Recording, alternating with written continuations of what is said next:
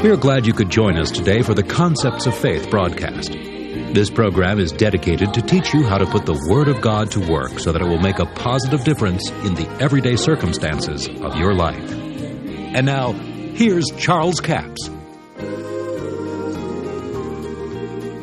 We're going to be talking about the book of Hebrews. Now, that's a little bit different from what I've done in the past. It's the first time I've ever just taken one book and just gone through the whole book and studied it. But that's what we're going to do. So I want you to set yourself in a position to hear the voice of the Spirit of God and hear what God says about what I say. Because, quite frankly, what God will say or the Holy Spirit will say about what I said will probably be more important than what I said about it because as I teach and speak the things the Spirit of God would open to me, then He'll do the same thing with you and open your understanding in other areas. And many times you'll find that He'll open areas to you that I didn't even talk about. So that's why I say, be sure in these sessions to set yourselves and be good to pray before you come into the sessions and say, Lord, I want you to open my understanding to the book of Hebrews. And as the word is going forth, that I will be able to comprehend the things the Spirit of God says about what Brother Capps says about it, and it'll help you. Now, I want us to talk first of all. Let me just give you some general information that'll be helpful in this study on the book of Hebrews. Now, I'm going to be using a Dake's Bible most of the time because it has lots of notes in it. And I want to read part of the summary out of this because I think it's very important. I know it was important to me when I read it.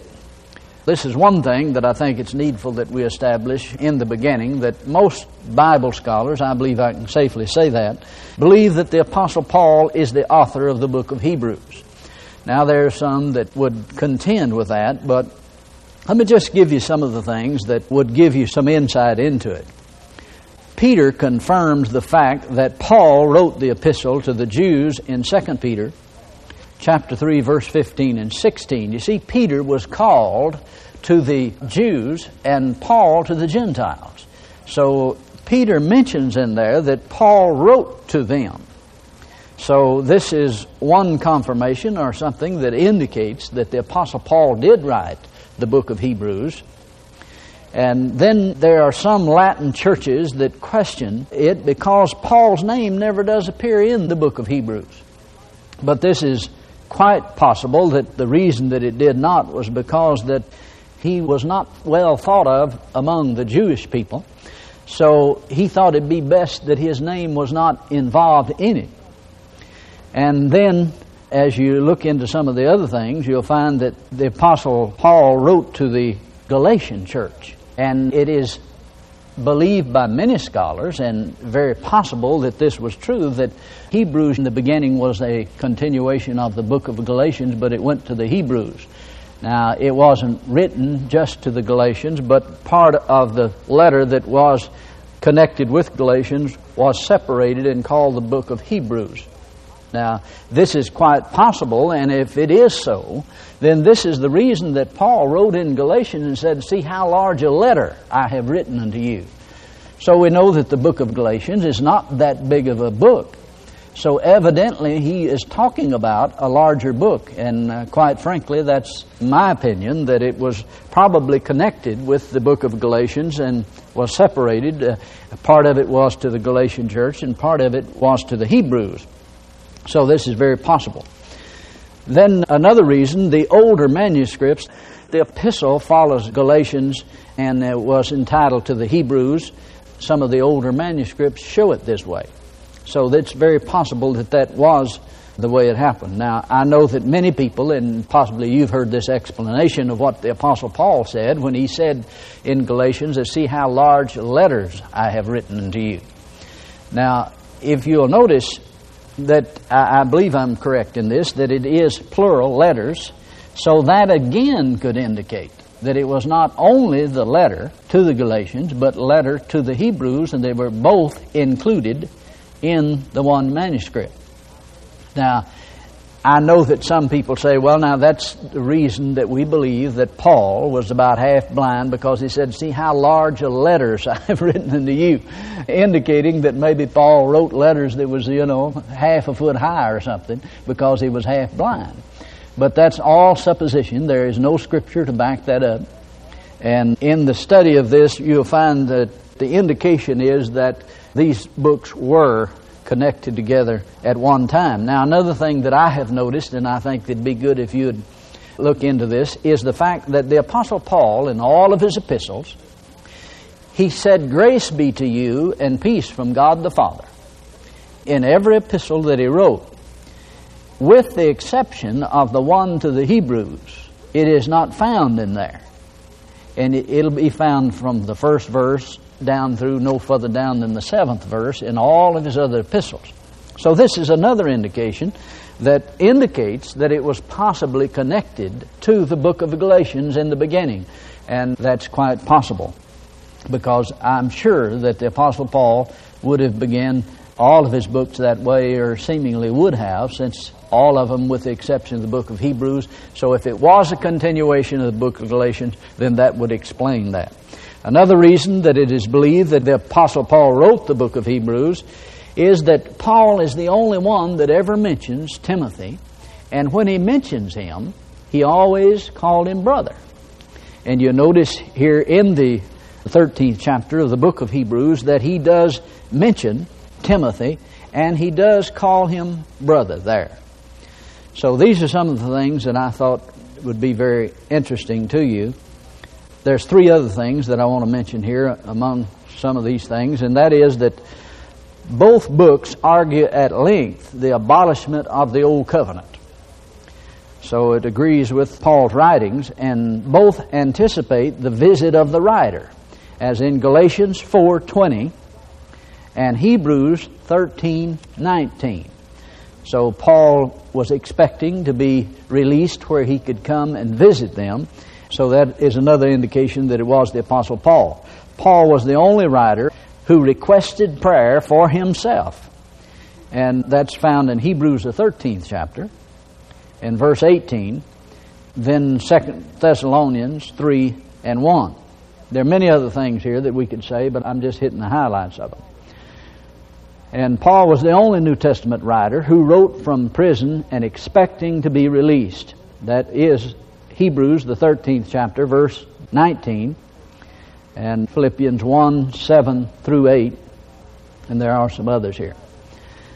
No other writer of the epistles mentions Timothy. Now, we talked about that, and Paul refers 20 times to Timothy and always calls him brother. So the conclusion that we could draw from all of this is that it is very possible, in fact, my New Testament says the epistle of Paul to the Hebrews. So that may not be an absolute proven fact, but it's very generally believed. And the book of Hebrews, the theme is to present Jesus Christ as God and as better than man and angels, and to prove that Judaism and the law have come to an end and to confirm the Jewish Christians in the faith and to set forth new covenant doctrines for all men. So, this is generally the theme of the book of Hebrews. Now that we've got the statistics out of the way and some of those things, let's get into the first chapter of Hebrews. As we read from verse 1, it says, God, who in sundry times and divers manners spake in time past unto the fathers by the prophets, hath in these last days spoken unto us by his Son, whom he hath appointed heir of all things, by whom also he made the world. Now you'll notice in this first verse that it says, God, who in sundry times and different manners spake in time past to the fathers by the prophets. You see, under the old covenant, the anointing of God and the Holy Spirit came upon the prophets now, the prophets did, in some of the scriptures, you'll find that it says they were filled with the Holy Ghost. They were indwelled, or the Holy Ghost was in them. But yet we know that it was not in the measure that the Holy Spirit is in us today. Because we have the baptism of the Holy Ghost, where we talk about the baptism, we could call it the baptism of Jesus in the Holy Ghost. It is the baptism from heaven. We know that under the old covenant there, they did not speak with tongues, but yet the prophet, the priest, and king did have access to the Holy Spirit. Now, not everyone under the old covenant did have. You realize that under the old covenant, the prophet, the priest, and the king could communicate with the Holy Spirit, but the average Joe layman did not have access, or the Holy Spirit was not within them or upon them. In many places, it does say that the prophets were filled with the Holy Ghost. David, in one place, says to not take your Holy Spirit from me. So there was some anointing within them of the Holy Spirit, but not to the measure that there is under the new covenant. We know that the Holy Spirit as Comforter had not come because Jesus said, If I go not away, the Comforter will not come unto you, but if I go away, I will send him unto you. So, under the Old Covenant in the Old Testament, God spoke to the fathers by the prophets. But in these days, in these last days, has spoken unto us by His Son, by Jesus Christ, and by the Word of God. See, Jesus was the Word of God personified. John says, In the beginning was the Word, the Word was with God, and the Word was God. All things were made by him. Without him was not anything made that was made. Verse 14 says, And the Word, the Word was made flesh and dwelt among us. Thank you so much for joining us for the Concepts of Faith broadcast today. Now, before I leave the broadcast, I want to remind you all this week we have CD offer number 7209. That's 7209. It's entitled Missing Links in the Faith Connection two CDs for $15 plus $4 postage and handling, a total of $19. The missing links in the faith connection. Now, you know, many times people say, well, you know, I believed with all my heart, but it didn't happen. But did you know that when we talk about faith, we're talking about Bible faith? Bible faith only comes from the Bible.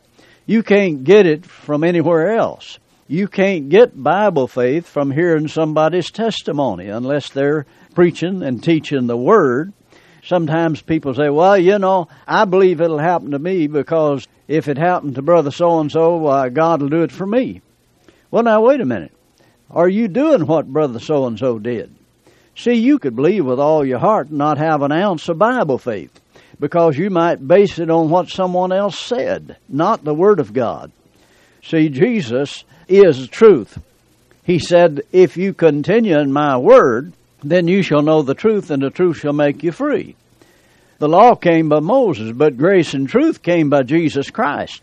So if it didn't come from the Word of God, it's not truly Bible faith. The only place you can get Bible faith is from the Word of God. Now, this is one of the missing links in the faith connection.